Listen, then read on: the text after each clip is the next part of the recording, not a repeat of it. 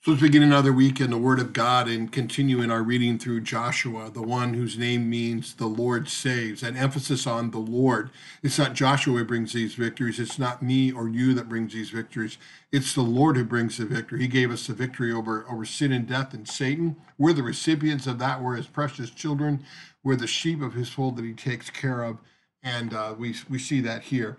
So we just finished with chapter six on Saturday, and we got to read about the conquest of Jericho. Uh, but by the same token, God saving Rahab, um, uh, the the obvious sinner, uh, the the prostitute, uh, but now come to know the Lord by faith, and, and she's saved by grace through faith, um, uh, by the grace of God, and and that she gets to meet these spies and now by believing in God and trusting the, what what the people said to him, you know, if you uh, if you put that uh, uh, scarlet uh, note on your door, um, we'll make sure that we that we uh, save you, and it works out that way. But also remember what you read at the end of chapter six, where where God definitely wants to make Jericho an example. He says to um, um, you know to um, that they, um, are, you know, cursed be uh, before the Lord be the man who rises up and rebuilds rebuilds this city Jericho. God is very serious about punishing evil and making sure He destroys that, and so that um, uh, that very curse would be uh, just a, a, a memorial, uh, and the collapsed walls and the, and the gates and the foundations would have been a constant reminder, a visual reminder of them of what God does uh, to evil and those who practice evil.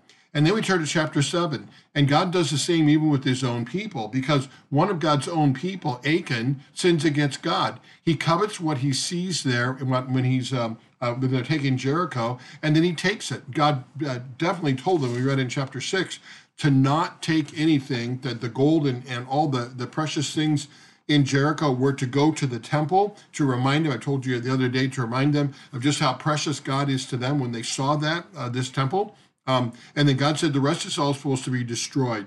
So just as God destroyed Jericho because of the evil that was there, when he sees evil even in his own people, he's going to make sure he, he acts in the same kind of way.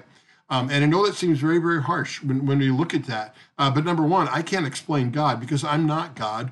Um, all I know is I read this throughout Scripture. Um, but all I know is that God used a very destructive thing in order to destroy evil itself. And that destructive thing that I'm talking about is the death of Jesus Christ. By one of the most gruesome ways to die, God destroys evil by using evil against itself. And, and uses that terrible crucifixion of Jesus to destroy the power of sin and death and Satan in our lives and to uh, to win us the victory. So we don't know for sure about this Achan, um, uh, the one who took the uh, um, uh, took these things uh, when he was told not to do. And we don't know if he if he came to faith and if he believed and if he went to heaven. I think there's a good chance that he did because he would be saved just like you and I are saved by grace through faith, despite the fact that he's a sinner. Uh, but there's always earthly consequences to what we do, and we know that already. We've seen that earlier uh, in Joshua. While we while we are forgiven by God in in the spiritual realm, in the in the earthly realm, there's always consequences to that. And Achan and his family both uh, realized that uh, because of what they did.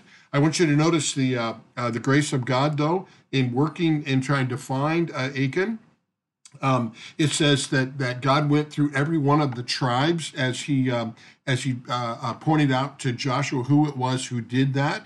He certainly was given Achan time to come forward and to confess what he had done. Uh, but obviously, when we read from the text, uh, Achan chose not to do that. And when he's found out, um, then um, uh, then he's punished. But also notice what happens to the people. When they try to go into battle at the beginning of chapter 7, before we know about this sin of Achan, um, God's not with them as they go into battle. And even though it's a smaller battle, they lose. They lose big time. So what's that show us? Well, it shows us they weren't winning battles by themselves, by their strength or their might. What a good picture for us too. We don't win our battle against Satan by ourselves. We can only do that by the grace of God. That's why we we uh, constantly confess our sins to God. We repent before Him.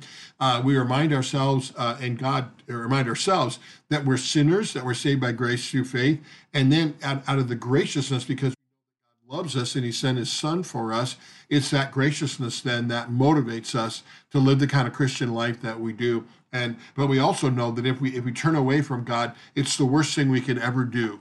Um, the old timers used to talk about lord grant me a blessed death. And what they meant by that was grant me lord to remain in the faith all of my life. Because Because while there might be earthly things that would be terrible for it to happen to me, the worst thing to, for me is to lose my faith and to be damned to hell. Um, and but because by the grace of God is the only way that uh, that I'm saved. Um, and so we see that happen here. So they try to go into battle, and of course they lose that battle because it's a reminder to them of only by God's grace do they, and only with God's presence are they able to uh, to win those battles. So it's really something to see. It's kind of like reading, you know, Genesis uh, one and two, and then chapter three, and you see how quickly Adam and Eve fall away from God. Here, quickly, these people had seen God uh, destroy Jerusalem by His might and power but how quickly sin rears its ugly head. We are truly saint and sinner at the same time, but yet by the grace of God, um, we know that we have been saved through what Christ did.